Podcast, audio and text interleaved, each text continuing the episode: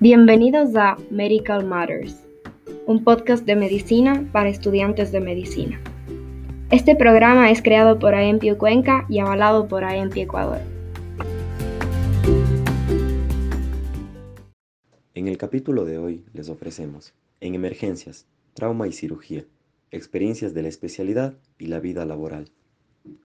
A todos nuestros oyentes, reciban un cordial saludo de Olger Solano, Carlos Patiño, y Brian Vázquez. Hoy hablaremos eh, sobre trauma y emergencia y tenemos a la doctora Cecibel Ceballos, que es graduada en medicina en la Universidad de Cuenca, especialista en cirugía general en la Universidad de Cuenca y subespecialista en cirugía de trauma y emergencias en la Universidad del Valle de Cali, Colombia.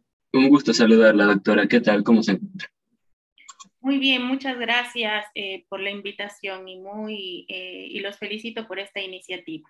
Muchas gracias, doctora. Este, para el día de hoy tenemos eh, tema varias temáticas que vamos a desarrollar, entre las cuales pues queremos hablar acerca de su especialidad y subespecialidad. Que si nos pudiera hablar un poquito acerca de cuál fue su motivación para eh, encaminarse por esta rama de la medicina. Claro que sí. Esto se remonta, creo yo, cuando era niña y me gustaba mucho o tenía mucha afinidad en la escuela y en la primera mitad de mi secundaria por las ciencias eh, humanas o por las ciencias naturales.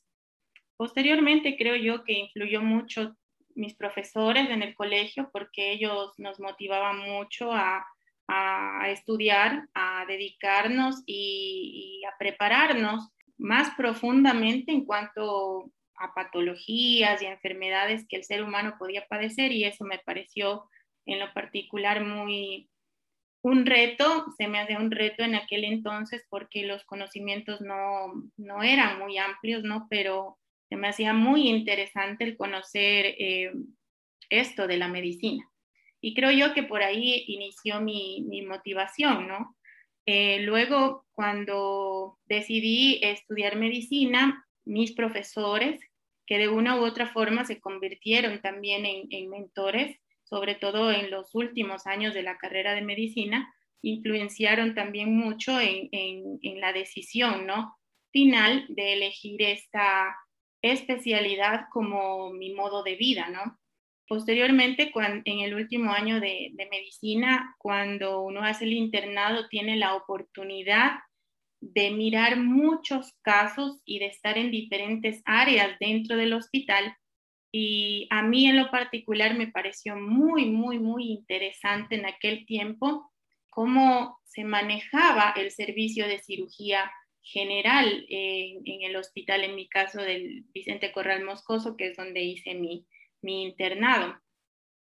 Y me gustaba mucho cómo los residentes de cirugía y los profesores tenían eh, una excelente relación profesor-alumno y los conocimientos eran muy amplios.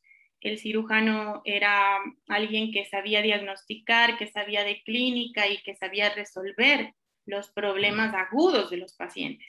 Y más que nada me fascinaba porque los pacientes llegaban muy enfermos o, con mucho dolor y el decidir operarlos o, tomar esa decisión de, llevar al quirófano, luego el paciente se, se solucionaban sus problemas muy rápidamente y el paciente estaba a las pocas horas ya sin dolor, tranquilo, resuelto, en muchos casos pues con vida, ¿no? Porque a veces también llegan pacientes muy graves y eso fue lo que a mí, eh, creo yo, me, apasionó y me llevó a que decida hacer mi especialidad en cirugía. Posteriormente, cuando la hice, pues ahí en mi posgrado, eh, tuve la suerte de tener muchos maestros que también me motivaron a seguir el camino de la, de la cirugía de trauma y emergencias, eh, porque era otro mundo mucho más complejo y apasionante, el cual eh, me permitiría a mí abrirme camino para salvarle la vida, digamos así, directamente a la gente que llega muy grave al hospital, a la más, más, más enferma. Y creo yo desde niña siempre le pedí a Dios que, que me ayude algún día a ser, a ser eh, médica y que pueda ayudar a la gente y que pueda salvarla y que y, siempre me apasionaron los retos. Entonces creo que por eso yo decidí eh, en el fondo creo que ya sabía que quería hacer esto, pero, pero sobre la marcha y en el camino me fui dando cuenta de, de cómo se llamaba lo que yo quería hacer eh, y, y, fui abriéndome pues eh, el camino y, y, obviamente las puertas, conversando con mis profesores y todo eso para poder llegar a, a culminar este sueño. Escuché que es muy importante para usted el rol que tienen sus profesores, tanto desde la escuela como en, el, en la universidad o en el posgrado. Eh, ¿Usted qué diría a todos los estudiantes que, de medicina que están así tan ansiosos porque no saben o sea, qué, podrían seguir o, tal vez no conocen las, las, eh, tantas ramas que hay y generalmente solo se centran a, a las más conocidas como son eh, cardiovascular o neurología? ¿Qué, ¿Qué les diría a ellos? Yo les diría que esto es paso a paso, que uno no tiene que desesperarse en ninguna etapa de estudiante en la que se encuentre, que siempre tiene que buscar la inclinación o la afinidad de las, de las materias. Y más que nada, yo les diría que cuando está uno en las aulas es muy difícil eh, poder tomar esa decisión de qué es lo que voy a hacer eh, por el resto de mi vida, ¿no? Porque mm, todavía creo que uno ahí no tiene, a pesar de que ya mira las materias, las estudia, no es lo mismo que mirarlas eh, o vivirlas en, en, el ámbito hospitalario. Entonces yo les diría que no se desesperen, que algunos, por ejemplo, tienen la suerte o la guía de que tienen padres, tíos, primos o alguien que ya los va encaminando desde el principio y que quizás ya tienen más claro qué es lo que a futuro quieren ser. Pero yo en lo personal les recomiendo nunca desesperarse, ir mirando paso a paso, ir, ir aprovechando cada una de las etapas de la universidad, ir aprendiendo de sus maestros, ir tomando lo mejor de cada uno y que en la época del internado si uno ya tiene algún tipo de inclinación por algo, quizás ahí es el momento eh, ideal para o reafirmar ese, ese deseo o desecharlo y tomar uno nuevo, viendo cómo el resto de, docentes, pues, eh, o, de, o, de, tutores, mentores que van apareciendo en el camino, pues a uno le, le vayan abriendo las puertas también, ¿no? Muy bien, doctora. Me parece que todo ha sido una, una buena experiencia y aparte de que juega un rol totalmente indispensable eh, internado rotativo o el mismo ámbito hospitalario. Y ante base esto, eh, ¿qué nos podría contar acerca de su experiencia siendo la eh, subespecialidad, como se leyó en el currículo en otro país? ¿Qué, ¿Qué, nos podría hablar acerca de eso? Esa fue una experiencia muy bonita para mí. Eh, yo siempre quise, eh, dentro de mis anhelos profesionales, pues salir al exterior. Siempre fue esa mi, mi meta. En principio yo quise salir eh, a hacer la especialidad, pero las cosas se dieron de maneras distintas y, aprobé aquí en Ecuador mismo y yo había vivido la experiencia de la especialidad en el hospital y me parecía muy buena y fue por eso que la tomé y no me arrepiento porque fue una, eh, una decisión excelente la que, la que tomé en aquel entonces siempre uno cuando toma una decisión tan importante en la vida de uno, porque recuerden que esto es lo que vas a hacer toda tu vida y eso va a, influir, digamos, en tu, también en tu entorno familiar y personal, ¿no es cierto?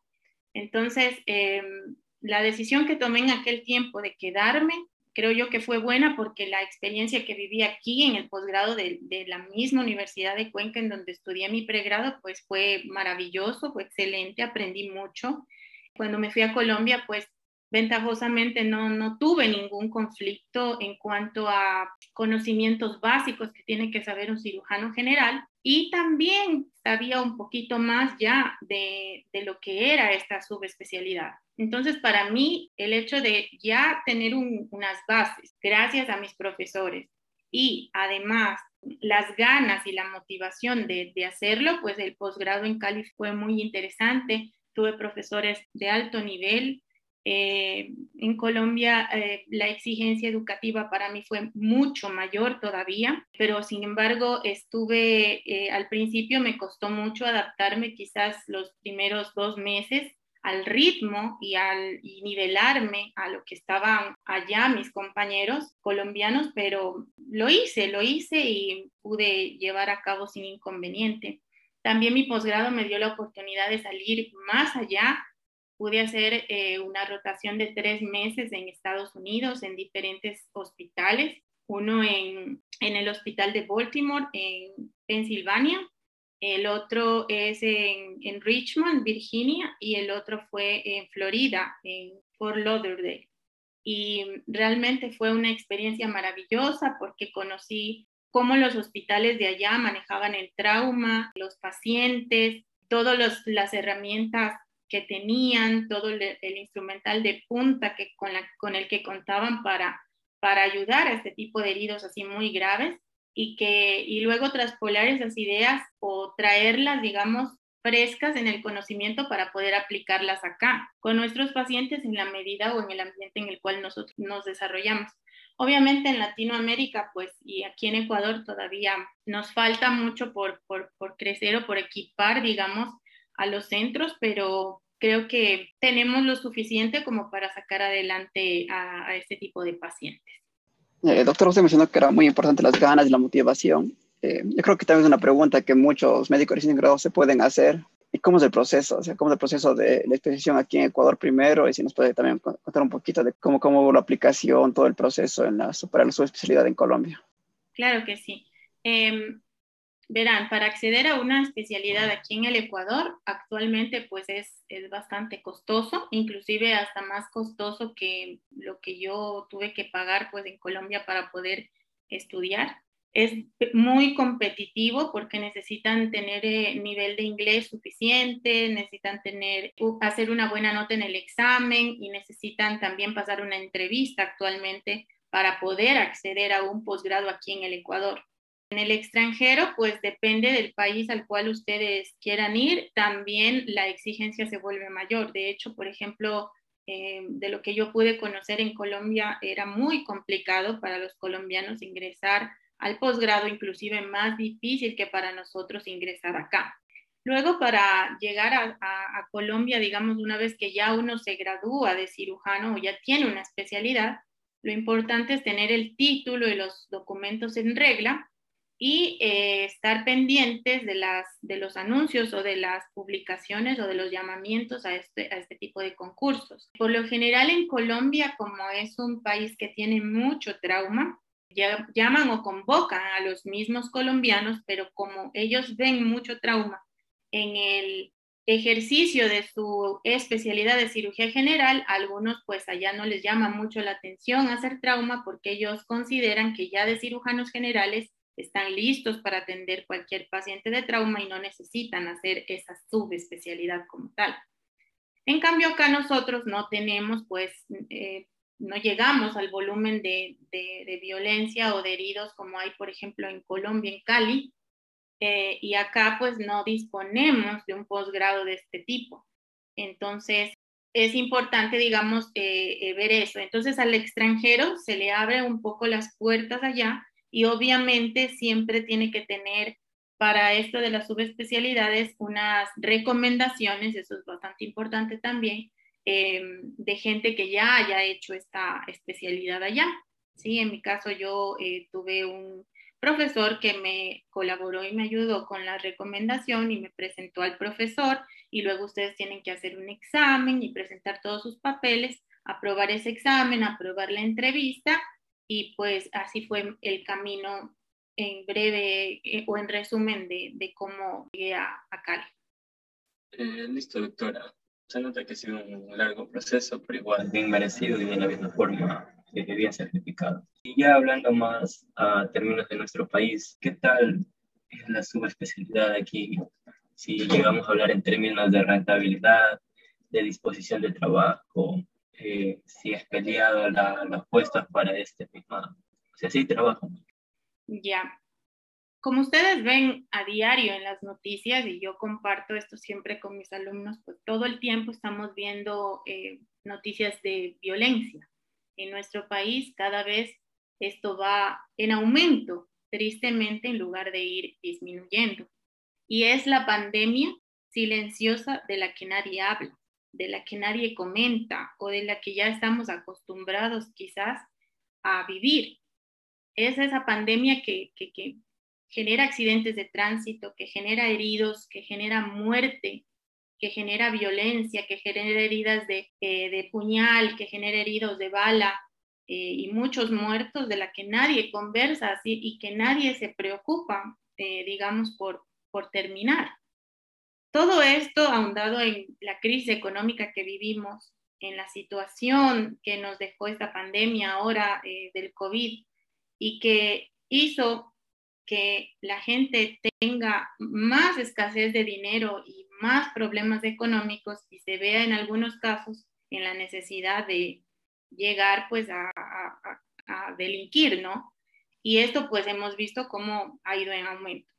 En ese orden de ideas, pues realmente en nuestro país estamos actualmente, si no me equivoco, cuatro personas que nos hemos formado en Colombia para hacer eh, trauma y emergencias con título.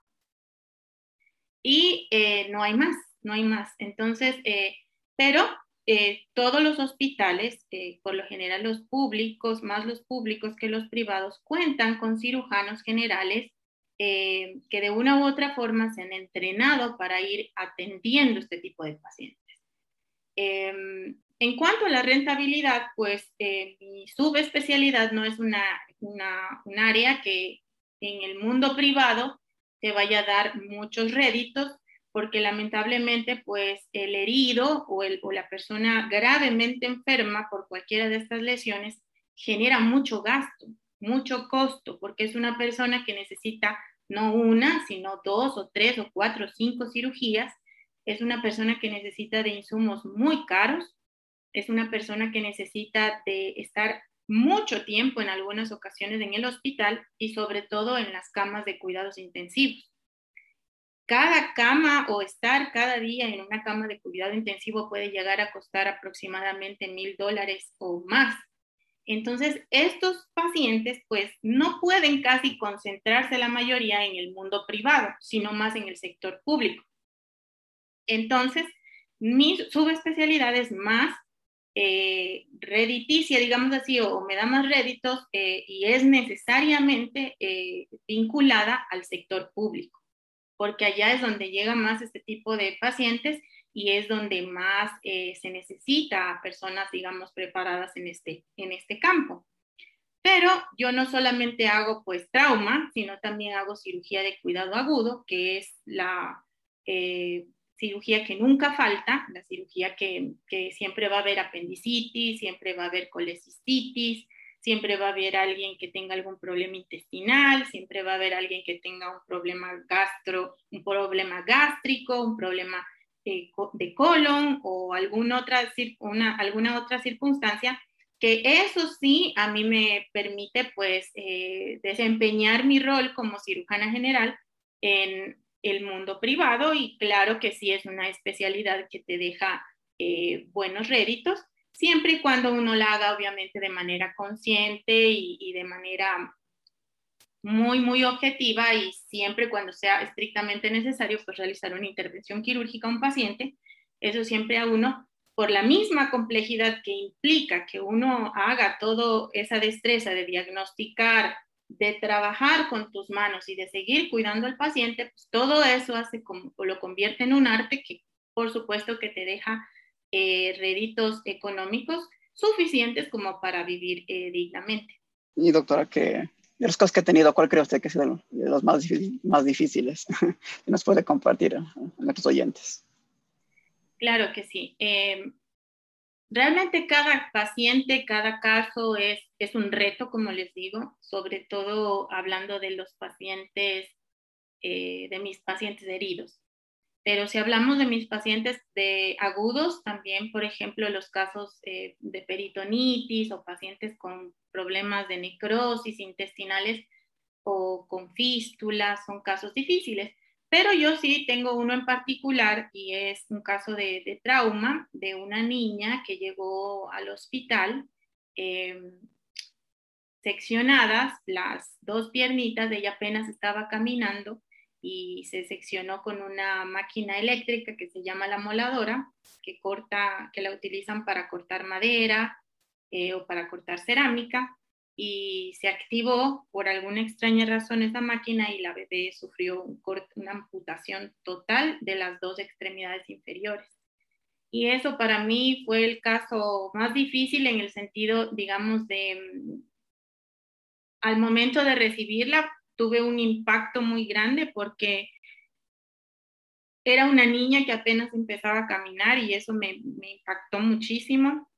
A pesar de que, bueno, en mi hospital no solo trabajo yo, sino trabajamos un equipo de, cirujanos, pues llamamos al especialista en recanalizar los vasos muy chiquitos sanguíneos y también la, sobre todo la parte nerviosa de esta niña, pero eh, lamentablemente no hubo cómo eh, resolver. Entonces, eso, eh, digamos, fue difícil en el sentido emocional para mí, más que técnico, digámoslo así.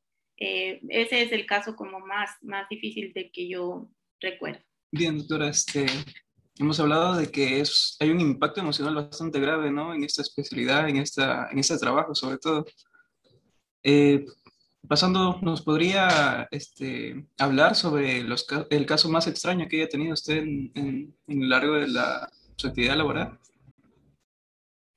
Claro que sí. El caso más extraño que yo recuerdo haber tenido son estos pacientes que, sumados a un problema psicológico, eh, consumen elementos o cuerpos extraños eh, o ingieren estos y eso les causa obstrucción a nivel de los intestinos y pues eso nos ha tocado en ocasiones sacar eh, ampollas de medicamentos, nos ha tocado extraer pedazos de gilet de, dentro del abdomen, también eh, clavos eh, o cuerpos extraños eh, rarísimos dentro de, la cavidad abdominal y que pues obviamente por la, por la anatomía o por la distribución, digamos, o por la forma de estos, de estos elementos, pues no han podido bajar o descender sobre todo a nivel de la válvula iliocecal y pues hemos tenido que, mm, que operarlo, ¿sí?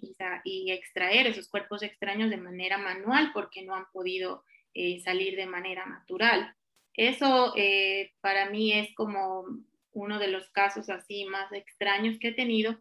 Y también eh, recuerdo en Colombia una vez que es ligado mucho a lo emocional también, que a mí a veces sí me golpea mucho, y es que una mamá, luego de haber hecho la cirugía de, su hijo, pues este, que llegó gravemente herido, gravemente enfermo y que lamentablemente pues murió, eh, me tocó a mí afrontar y salir y darle la noticia y la mamá eh, lo tomó muy tranquilo, como que dijo, me llamó mucho la atención que ella dijo, gracias Dios que ya se murió. Y me llamó mucho la atención, ¿por qué? Porque creo que a veces eh, la juventud se introduce mucho en este mundo de las drogas, de la delincuencia y de el mal vivir en el cual a los padres me llamó la atención de que era una mamá como que ya estaba muy cansada de lidiar con este, con este joven o con su hijo y realmente saber que murió le llenó de paz y eso me llamó mucho la atención y me pareció también muy raro eh, que una mamá diga eso, ¿no? Pero, pero eso es como, como algo raro, porque creo que a veces eh, la juventud se introduce mucho en este mundo de las drogas, de la delincuencia y de el mal vivir en el cual a los padres me llamó la atención de que era una mamá como que ya estaba muy cansada de lidiar con este, con este joven o con su hijo y realmente saber que murió le llenó de, de paz y eso me llamó mucho la atención y me pareció también muy raro eh, que una mamá diga eso, ¿no? Pero, pero eso es como, como algo raro y extraño que yo he, yo he podido ver en, en, en este corto tiempo, digamos, de, de experiencia que tengo. Eh, escuchado todas las experiencias y resulta bastante eh, difícil ver casos así. Y nombrando pues la misma palabra, eh, ¿Ha habido algún caso en el que usted haya dicho que o le parezca imposible salvar la vida o la intervención haya estado tan complicada que haya dudado la solucionar? ¿Ha tenido algún caso así? Vez tuve eh, la oportunidad, y eh, recuerdo que fue en el mismo turno en que recibí a la niña de la cual les comenté hace poco, eh, a seguir, eran como las 4 de la mañana y llegó un joven de aproximadamente unos 23 años de otro cantón de aquí del, del Azuay y llegó con una herida por puñal aquí en, en el tórax.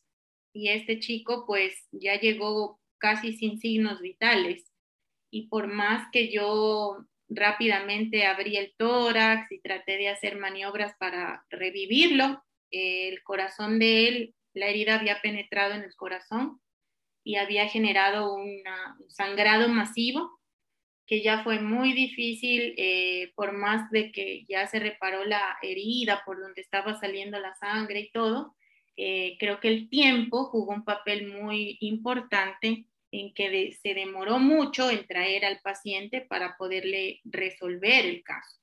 Los heridos son pacientes que necesitan ser atendidos o rescatados en el lugar en donde sufren el accidente o donde tienen la lesión. Necesitan ser rescatados muy rápido y ser trasladados rápidamente al hospital eh, de mayor complejidad o donde esté el especialista más preparado para que lo ayude. Entonces, ese vía crucis o ese viaje a veces puede, o esa demora en el tiempo es vital para estos pacientes. Entonces, cuando los pacientes se demoran mucho tiempo en llegar, por más que la lesión pues sea una lesión que quizás pudo haberse salvado la vida, como ya pasó mucho tiempo y la persona se desangra, pues a veces por más esfuerzos que uno haga, pues lamentablemente el tiempo ya nos ganó o nos jugó una mala pasada. Ese es como un caso difícil, o sea, para mí es muy difícil ayudar a alguien que ya viene mucho tiempo, con muchas horas eh, luego de una lesión. Mientras más pronto venga al hospital, mejor le va a ir. A... Disculpe, tomando los mismos casos o parecidos, este, ¿alguna vez se ha topado o ha tenido que enfrentar algún caso legal por algo? Y si es que no, eh, ¿cuáles serían sus recomendaciones como para que esto no ocurra? Legales no, ventajosamente eh, contra mí. Cuando era muy, cuando era muy o apenas estaba eh, recién a salida de la rural, me tocó eh, asistir o tuve que asistir a, a una audiencia por un caso de un cuerpo extraño en el abdomen pero no era directamente, digamos, mi caso, sino yo era un testigo, digámoslo así. Cuando ustedes van al internado, cuando ustedes asisten en las cirugías, ustedes tienen mucha responsabilidad porque forman parte de un equipo, o todos formamos parte de un equipo. Y si a ese paciente, por A o circunstancia, tiene alguna complicación y surge alguna demanda o algún juicio, pues todos los miembros integrantes, desde el auxiliar, enfermera, el anestesiólogo, los cirujanos, los ayudantes, los residentes, los internos, todos eh, son citados eh, para, para declarar, ¿no? Pero gracias a Dios hasta el momento, pues no he tenido yo personalmente ningún conflicto, espero no tenerlo, pero creo que una herramienta fundamental para que esto no suceda y más en mi caso que manejo pacientes muy graves, es siempre hablar y mantener un buen diálogo con la familia y con el paciente si es que está consciente siempre, todo el tiempo, estar presente, cuidando al paciente desde el instante que llega al hospital, eh, durante el tiempo que esté en el hospital y después de que sale del hospital. Eh, la comunicación o la relación médico-paciente es crucial para que nosotros evitemos demandas o acciones legales de los pacientes en contra de nosotros. Porque siempre un paciente al cual se le explica bien todos los riesgos y los beneficios que va a obtener después de un acto quirúrgico, es un paciente que es consciente de qué es lo que puede pasar.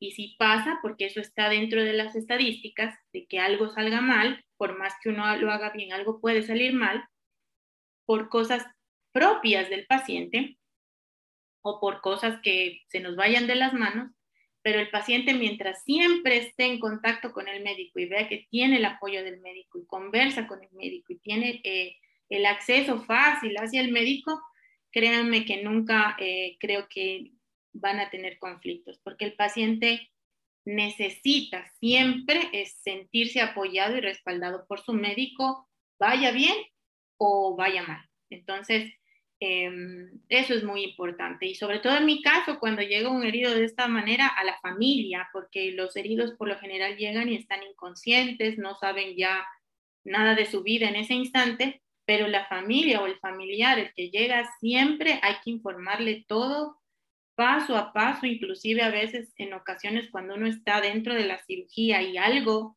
se nos descuadra del plan original quirúrgico, uno tiene que salir un momentito, llamar al familiar y contarle, va a pasar esto, voy a tener que hacer aquello o el plan cambia porque las cosas allá adentro están diferentes. Entonces, yo creo que ese es un tip muy importante para ustedes, nunca deslindarse de su paciente y siempre conversar todo el tiempo con él y explicarle todo. Tras haber escuchado todo, todas estas anécdotas y experiencias, eh, ¿nos podría contar de cuál ha sido específicamente su impacto emocional o físico? Y si alguna vez usted ha necesitado ayuda profesional, eh, ¿nos podría contar?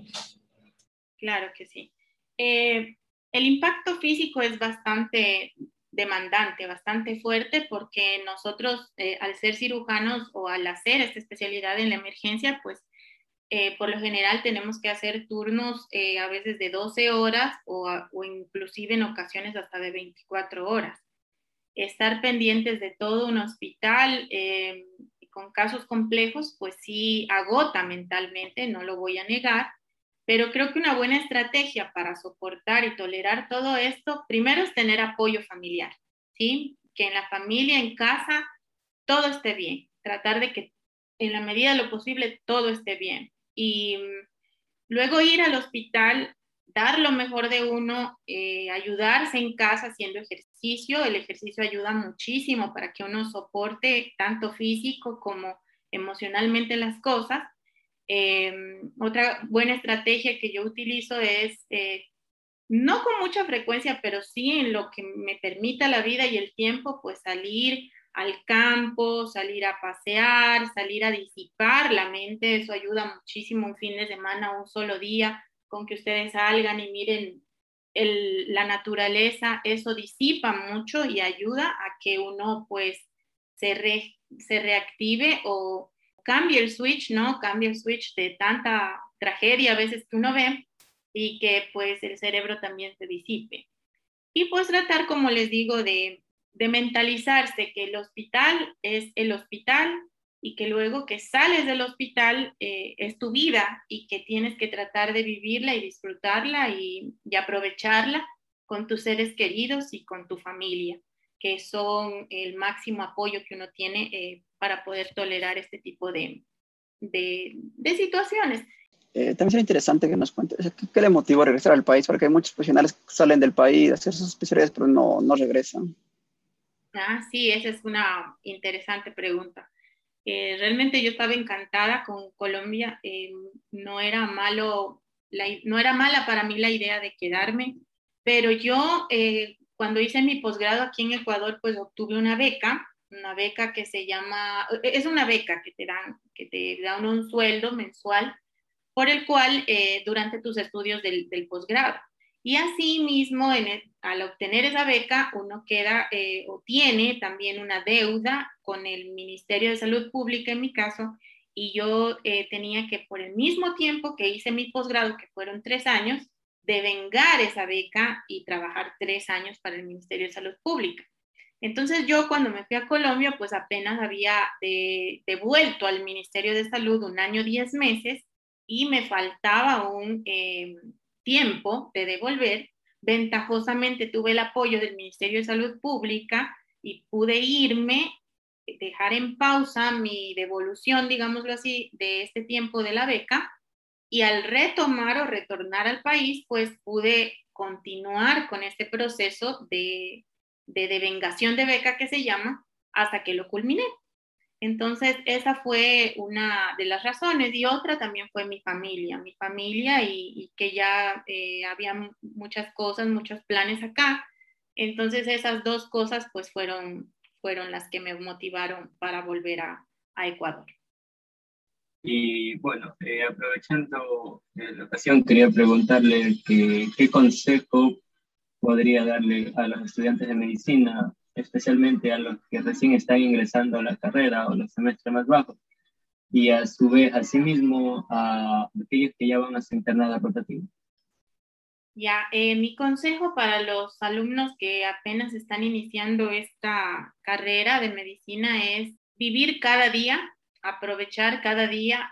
Estos son los mejores años que uno tiene en la vida, eh, los años en los que está estudiando medicina. Es la época en la cual uno aprende y tiene permiso para equivocarse sin que nadie lo condene, aparte de obviamente ponerle quizás una mala nota o algo así, pero no pasa nada más allá. Aprovechar el tiempo estudiando, porque yo siempre les digo que esto que estamos aprendiendo, que ustedes están aprendiendo en los primeros años, es básico para lo que viene. Y además es el camino que uno apenas va abriendo para algo que luego le va a dar o le va a servir para vivir o para mantenerse durante el resto de, su vida, ¿no? Hasta que se jubile.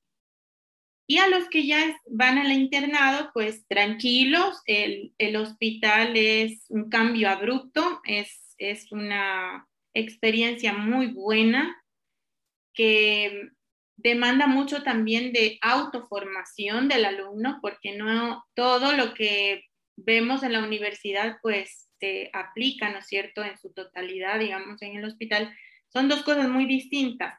Es como en, los cinco años obtener el conocimiento y la, y la ciencia y todo, eh, y lo tenerlo ahí, pero en eh, así a veces hasta un poco desordenado. Pero el hospital, el paciente, los casos y los casos más difíciles le ayudan a uno a ir organizando todo lo que ya aprendió y al ordenar todas las ideas, pues ustedes van a ser capaces de llegar a un diagnóstico y de establecer un tratamiento y luego pues cuando hagan ya sus especialidades o subespecialidades, le van a brindar al paciente más opciones o u oportunidades de, de, rescatarlo.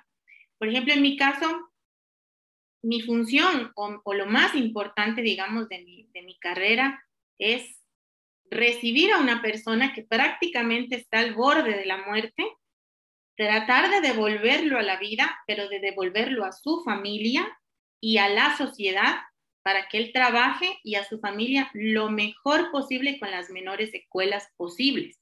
Porque recuerden que después de los accidentes y todo eso, los pacientes, hay muchos pacientes que quedan con secuelas o con heridas eh, graves de las cuales pues ya no les permite trabajar o ya no les permiten hablar o, caminar o no sé, la, ya no se puede interrelacionar bien con la, con la sociedad. Entonces, la función de un cirujano de trauma básicamente es esta, recibir a alguien politraumatizado y tratar de, devolverlo a la vida y también pues de devolverlo a su casa, a su familia y a la sociedad pues en el mejor estado posible. Eh, claro, doctora como no una carrera tan noble y a la vez con tantas responsabilidades. Eh, bueno, creo que esta ha sido la última pregunta y queremos agradecerle por su intervención, por haber asistido el día de hoy y comentarnos sus experiencias y hablarnos acerca un poco de lo que ha sido su especialidad. Eh, de parte de todos, estamos eternamente agradecidos y los esperamos a todos nuestros oyentes en el próximo mes para el otro capítulo. Muchas gracias, doctor. Muchas gracias a ustedes y éxitos con su proyecto.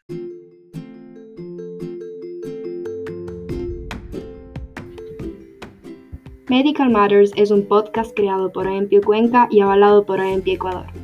Si te gustó nuestro contenido, te invitamos a seguir nuestro programa en Spotify y seguirnos en nuestras redes sociales como AMPI Cuenca.